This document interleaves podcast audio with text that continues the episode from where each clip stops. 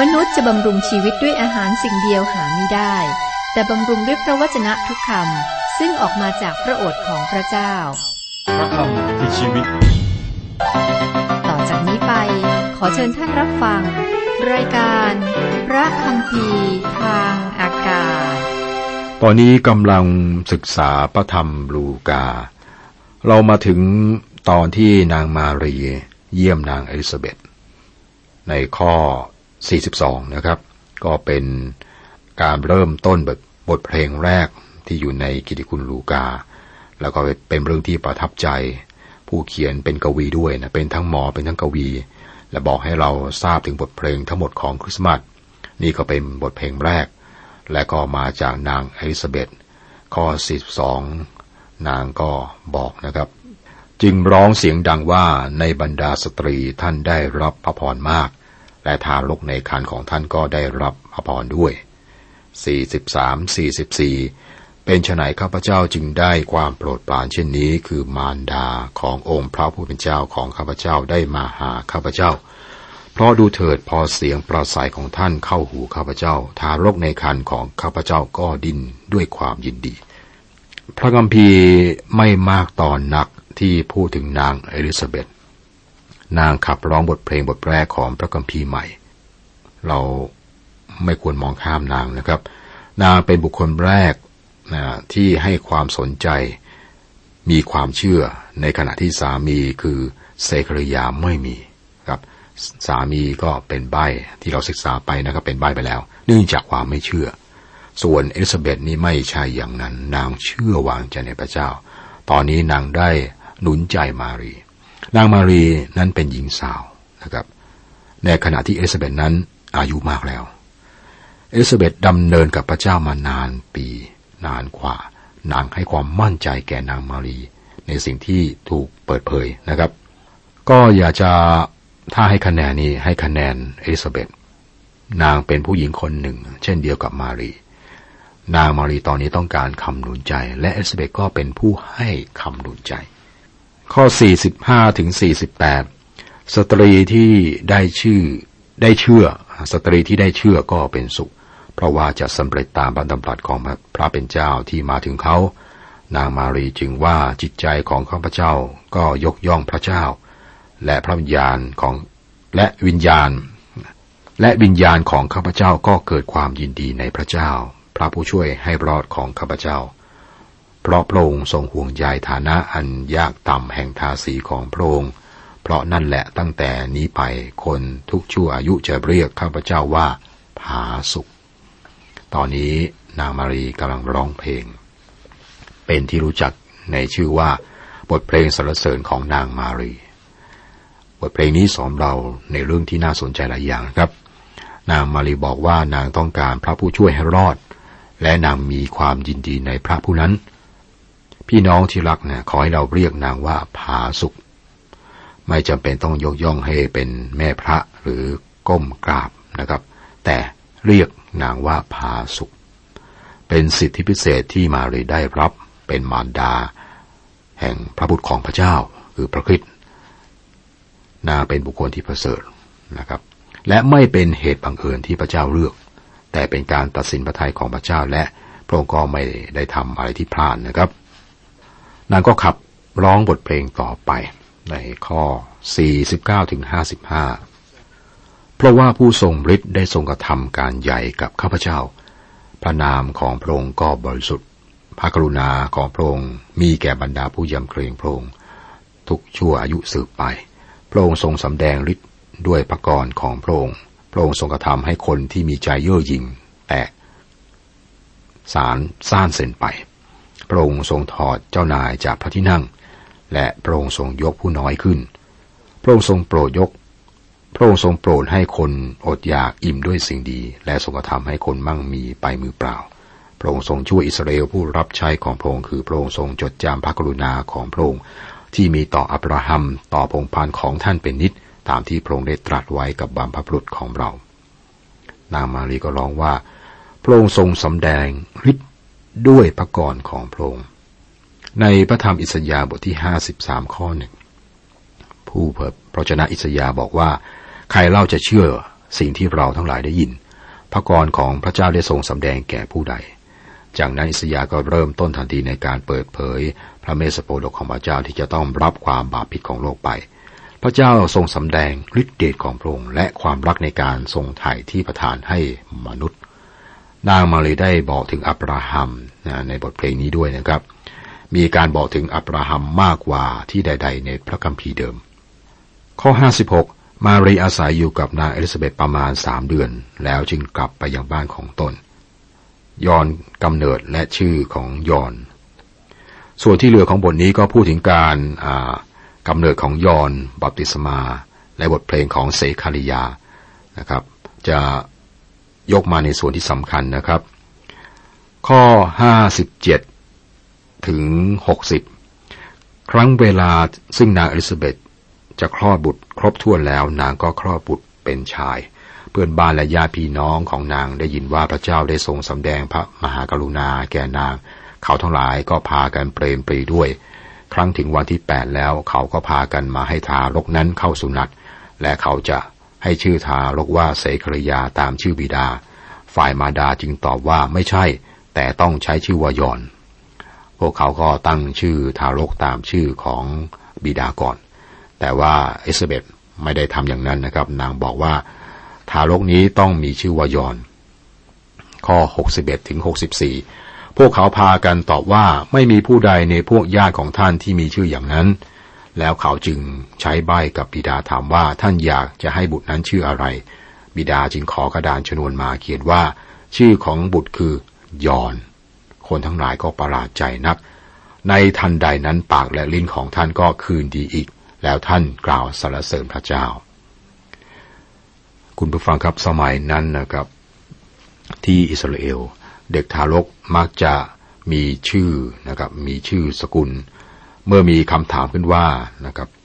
ถามขึ้นมา ญาติก็บอก ก็ตั้งชื่อว่าเสคารยาเอลิซาเบธก็เป็นผู้แก้ไขถูกต้องนะครับ ก็จะทำยังไงดี ก็ถามเสคารยาผู้พ่อ แต่เนื่องว่าเนื่องจากว่าเสกรยาพูดไม่ได้กับก็ใช้วิธีเขียนเอาก็แล้วกัน แล้วเขียนบนกระดานชื่อของบุตรคือยอน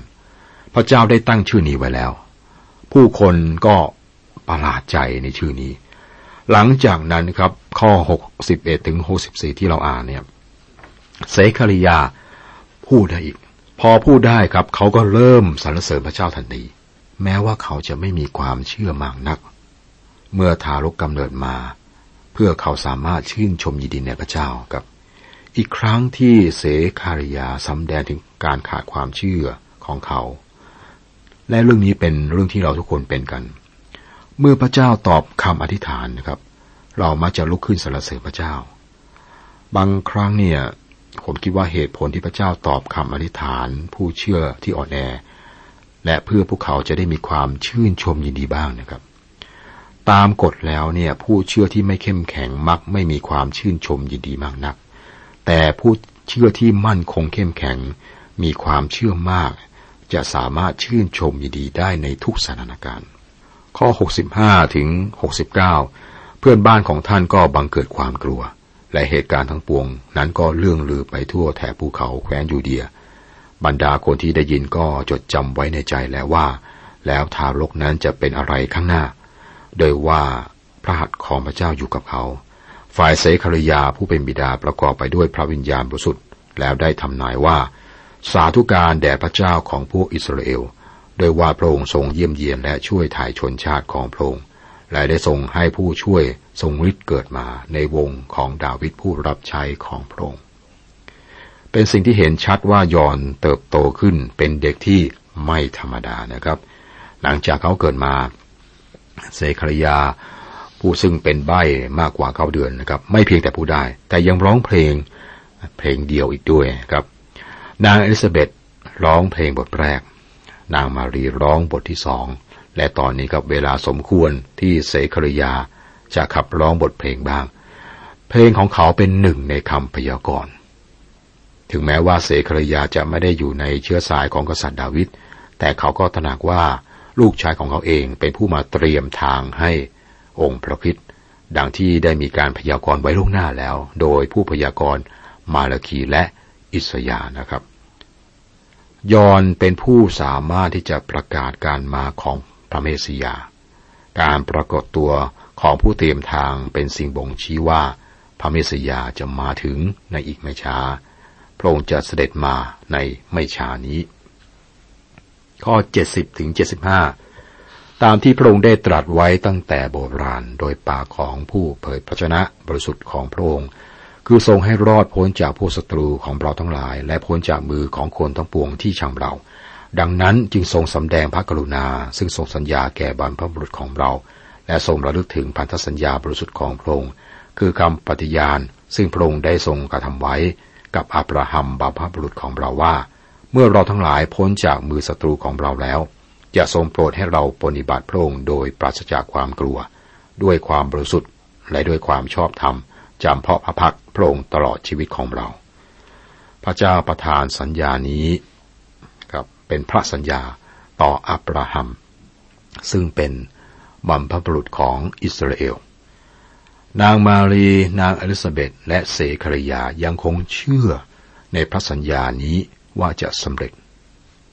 คุณผู้ฟังครับมีบางคนในปัจจุบันที่เลิกเชื่อว่าพระเจ้าจะรักษาพระสัญญาต่ออับราฮัมครับ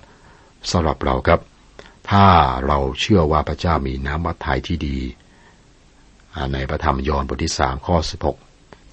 ที่เราคุ้นเคยนะครับ เราก็ไม่ควรลดทอนพระสัญญาของพระเจ้าต่ออับราฮัม เช่นเดียวกัน ข้อเจ็ดสิบหกถึงแปดสิบท่านทารกเอ๋ยเขาจะเรียกท่านว่าเป็นผู้เผย พระชนะผู้ของผู้สูงสุด เพราะว่าท่านจะนำหน้าองค์พระผู้เป็นเจ้า และจะเตรียมมันคาของพระองค์ไว้ เพื่อจะให้ชนชาติของพระองค์มีความรู้ถึงความรอดที่มาทางการทรงยกบาปของเขา โดยพระทัยเมตตากรุณาแห่งพระเจ้าของเรา แสงอรุณจากเบื้องสูงจึงมาเยี่ยมเยียนเรา ส่องสว่างแก่คนทั้งหลาย ผู้อยู่ในที่มืดและในเงาแห่งความมรณา เพื่อจะนำเท้าของเราไปในทางสันติสุข ฝ่ายทารกนั้นก็ได้เจริญวัยขึ้น และวิญญาณจิตก็มีกำลังทวีขึ้น ท่านไปอาศัยอยู่ในถิ่นทุรกันดารจนถึงวันที่ท่านจะได้มาปรากฏแก่ชนชาติอิสราเอล ยอนได้รับการเรียกขานว่าเป็นผู้พยากรณ์ของผู้สูงสุด เขาต้องไปก่อนหน้าองค์พระเจ้าเพื่อเตรียมทาง ยอนรู้ว่าพระเมสสิยาจะมาอยู่ท่ามกลางพวกเขา ยอมบัมติสมาเป็นบุคคลที่ไม่ธรรมดาอย่างยิ่งนะครับ เขาเตรียมตนเอง เพื่อทำภารกิจสำคัญให้กับพระเจ้าครับ จบลูกาบทที่หนึ่งบทที่สองบทนี้ครับเป็นบันทึกประวัติศาสตร์ที่เป็นไปอย่างระมัดระวังเกี่ยวกับเรื่องประสูติขององค์พระเยซูคริสต์ซึ่งเชื่อมโยงกับการบันทึกของรัฐบาลโรมันนะครับ การบันทึกขั้นพื้นฐานเรื่องการเยี่ยมเยียนของคนเลี้ยงแกะผูกโยงเข้ากับการเยี่ยมเยียนจากสวรรค์ พระเยซูคริสต์ถูกนำไปยังพระวิหารเมื่ออายุได้แปดวัน เพื่อเข้าสู่หนักตามธรรมบัญญัติของโมเสสในพระธรรมคาราเตียบทที่สี่ข้อสี่ถึงข้อสี่ข้อห้านะครับ แต่เมื่อครบกำหนดแล้วพระเจ้าก็ทรงใช้พระบุตรของพระองค์มาประสูติจากสตรีเพศ และทรงถือกำเนิดใต้ธรรมบัญญัติ เพื่อจะทรงถ่ายคนเหล่านั้นที่อยู่ใต้ธรรมบัญญัติ เพื่อให้เราได้รับฐานะเป็นบุตร ผลของการเยือนกรุงเยรูซาเล็มในครั้งนี้ เราได้บทเพลงของซิเมโอนและฮันนา เหตุการณ์นี้นะครับหมอลูกาผู้บันทึก ได้บันทึกเกี่ยวกับวัยเด็กของพระเยซูคริสต์ทำให้เราทราบว่าพระองค์มีชีวิตวัยเด็กที่ปกติ คือจำเริญขึ้นทางด้านสติปัญญาร่างกายอยู่ในข้อ 52 นะครับพระคริสต์จำเริญขึ้นในด้านสติปัญญาความรู้ในด้านร่างกายคือสรีระ และก็เป็นที่ชอบจำเพาะพระเจ้า และต่อหน้าคนทั้งปวงด้วยนี่คือด้านจิตวิญญาณ ก่อนที่จะมาถึงเนื้อหาของบทนี้นะครับ ก็มาดูพิจารณาเบื้องหลังของเหตุการณ์บางอย่างดังที่เราจำได้นะครับ กิติคุณลูกาเป็นประวัติศาสตร์ และก็เขียนขึ้นสำหรับชาวกรีก และผู้ที่มีสติปัญญาโดยเฉพาะ มีจุดประสงค์ฝ่ายวิญญาณที่สำคัญคือเพื่อสำแดงพระบุตรของพระเจ้า มีผู้เชื่อคนหนึ่ง ซึ่งโด่งดังในยุคก่อนบอกไว้ว่า มีอยู่สามชนชาติใหญ่ที่ได้มอบประวัติศาสตร์ในวิธีการของพวกเขาเอง เพื่อเตรียมดินสำหรับการเพาะปลูกคริสเตียน คือยิวในด้านศาสนา กรีกในด้านของศิลปะวิทยาการ และโรมันผู้ครอบครองในด้านทางการเมืองนะครับ ข่าวประเสริฐในพระธรรมมาทิวมาระโกและลูกา เป็นหนังสือที่มุ่งตรงไปที่มนุษย์แต่ละกลุ่ม มัทธิวนั้นเขียนไปถึงชาวยิว มาระโกเขียนถึงชาวโรมัน และลูกาเขียนถึงชาวกรีก มีผู้เขียนเอาไว้ว่ากรีกนั้นเห็นได้ชัดว่าแตกต่างจากชนชาติในประวัติศาสตร์ชาติอื่น ๆ คือเป็นตัวแทนเหตุผลและความเป็นมนุษย์ในโลกยุคอดีต พวกกรีกมองตัวเองว่าเป็นผู้สมบูรณ์แบบ พวกเขาก็เป็นคน เมืองในยุคนั้นนะครับทำพระเจ้าสำหรับตัวเองทำพระเจ้าสำหรับตัวเอง ซึ่งมีลักษณะเหมือนมนุษย์ ฉะนั้นพวกเขาจึงผสมผสานประเพณีของโลกกับเทพเจ้าไว้ด้วยกัน อาจารย์เปาโลทำถูกต้องนะที่ไปกรุงเอเธนของกรีกนะครับ เพื่อชี้ให้ชาวกรีกกระจ่างแจ้งเรื่องแท่นแท่นหนึ่งที่เขียนเอาไว้ แท่นนั้นเขียนว่าแด่พระเจ้าที่ไม่รู้จัก หมอลูกาเป็นคนต่างชาติคือคนที่ไม่ใช่ยิวนะครับ ซึ่งไปด้วยกันกับอาจารย์เปาโล ซึ่งเป็นคนยิว แนวการกระทำของชาวกรีกเนี่ยเป็นสิ่งที่แสดงให้เห็นชัดเจนว่าเป็นส่วนหนึ่งของการเตรียมการเสด็จมาของพระเยซูคริสต์เป็นสิ่งที่ทำให้มนุษย์ผู้มีความคิดในยุคนั้นนะครับ รู้สึกและสารภาพถึงความจำกัดของเหตุผลตามแบบมนุษย์ แม้แต่ผู้ที่ที่ได้ชื่อว่าเจริญมากที่สุดครับ สำหรับผู้ที่ได้รับการพัฒนาและเป็นมนุษย์ที่สมบูรณ์แบบ เป็นสิ่งที่ทำให้พวกเขารอคอยและก็แสวงหาคนผู้หนึ่ง หรือผู้หนึ่ง ที่จะมาทำให้งานของเขาสำเร็จ ภาษากรีกที่ใช้เขียนนะครับ กลายเป็นสื่อให้พระวจนะของพระเจ้าแพร่ออกไปกิตติคุณถูกสื่อออกไปสู่โลกเป็นภาษากรีก พระเจ้าก็ใช้ กษัตริย์อเล็กซานเดอร์มหาราชแห่งกรีกทำสิ่งเหล่านี้ให้เป็นไปได้นะครับ มีผู้ที่บอกเอาไว้แล้วก็น่าสนใจนะครับ บอกถึงกษัตริย์อเล็กซานเดอร์มหาราชแห่งกรีก ว่าท่านได้เหวี่ยงตาข่ายแห่งอารยธรรม ซึ่งวางไว้อย่างไร้ระบบในแนวชายฝั่งแอตแลนติก และนำไปเผยแพร่ในทุกประเทศที่ท่านได้บุกไปถึง ตะวันออกและตะวันตกถูกนำมาเชื่อมเข้าหากันเเผ่าต่างๆที่แยกกันก็ถูกนำมารวมกันภายใต้การปกครองเดียว เมืองใหม่ถูกสร้างขึ้นเป็นศูนย์กลาง เส้นทางการสื่อสารใหม่ก็เปิดขึ้น เพื่อเป็นช่องทางการค้า วัฒนธรรมใหม่ แผ่ขยายไปยังภูเขาปิสิเดีย และลิคาโอเนีย แม่น้ำไทกริสยูเฟรติสกลายเป็นแม่น้ำของกรีก ภาษากรีกภาษาของกรุงเอเธนส์ได้ยินในหมู่อาณานิคมอยู่ในบาบิโลเนีย เมืองบาบิโลเนียซึ่งเป็นที่อาศัยของชาวกรีกก็ถูกสร้างขึ้นโดยใช้ชื่อของท่าน เมืองนั้นก็คือเมืองอเล็กซานเดรีย ก็เป็นชื่อของอเล็กซานเดอร์นะครับอเล็กซานเดรียนี้อยู่ที่อียิปต์ทีนี้นี่เป็นเบื้องหลังที่เราควรจำไว้เมื่อเราอาพิจารณาดูการประสูติขององค์พระเยซูคริสต์นะครับ ในบทที่สองก็ให้เบื้องหลัง เกี่ยวกับกรีก แล้วก็ต่อไปเนี่ยเราจะมาดูกันเกี่ยวกับเหตุการณ์การประสูติขององค์พระเยซูคริสต์เพื่อที่เราจะเข้าใจได้อย่างแจ่มแจ้งครับ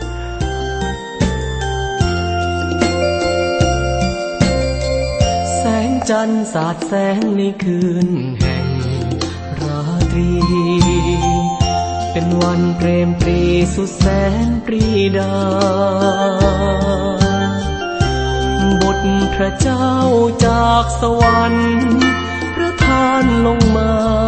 เกิดในร่างยานามว่าเยซู ทั่วโลกทุกชาติต่างชื่นต่างชม กล่าวขานรื่นเริงสำราญสรรเสริญเยซูยี่สิบห้าทันวา ชมเชิดชู ทั่วโลกรับรู้เป็นวันยิ่งใหญ่ดวงดาวเต็มฟ้ายามราตรีเปล่งรัศมีประกายสุขสันวันคริสสมาดนัดหมาย พี่น้องรวมใจฮาเลลูยา วันนี้เป็นวันแสนชื่นรื่นรมยินดี พระเจ้าแสนดีประทานบุตราสำนึกในพระคุณ พระเจ้าเมตตา แสนสุขขันษาแห่งวันพระพร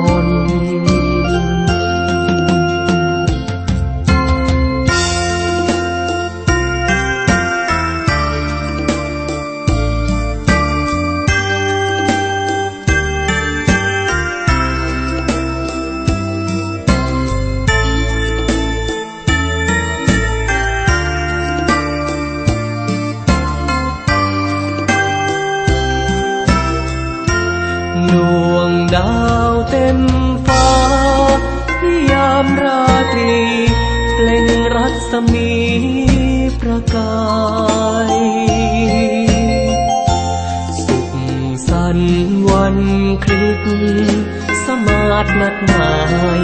พี่น้องรวมใจฮาเลลูยา วันนี้เป็นวันแสนชื่นรื่นรมยินดี พระเจ้าแสนดีประทานบุตราสำนึกในพระคุณ พระเจ้าเมตตา แสนสุขขันษาแห่งวันพระพร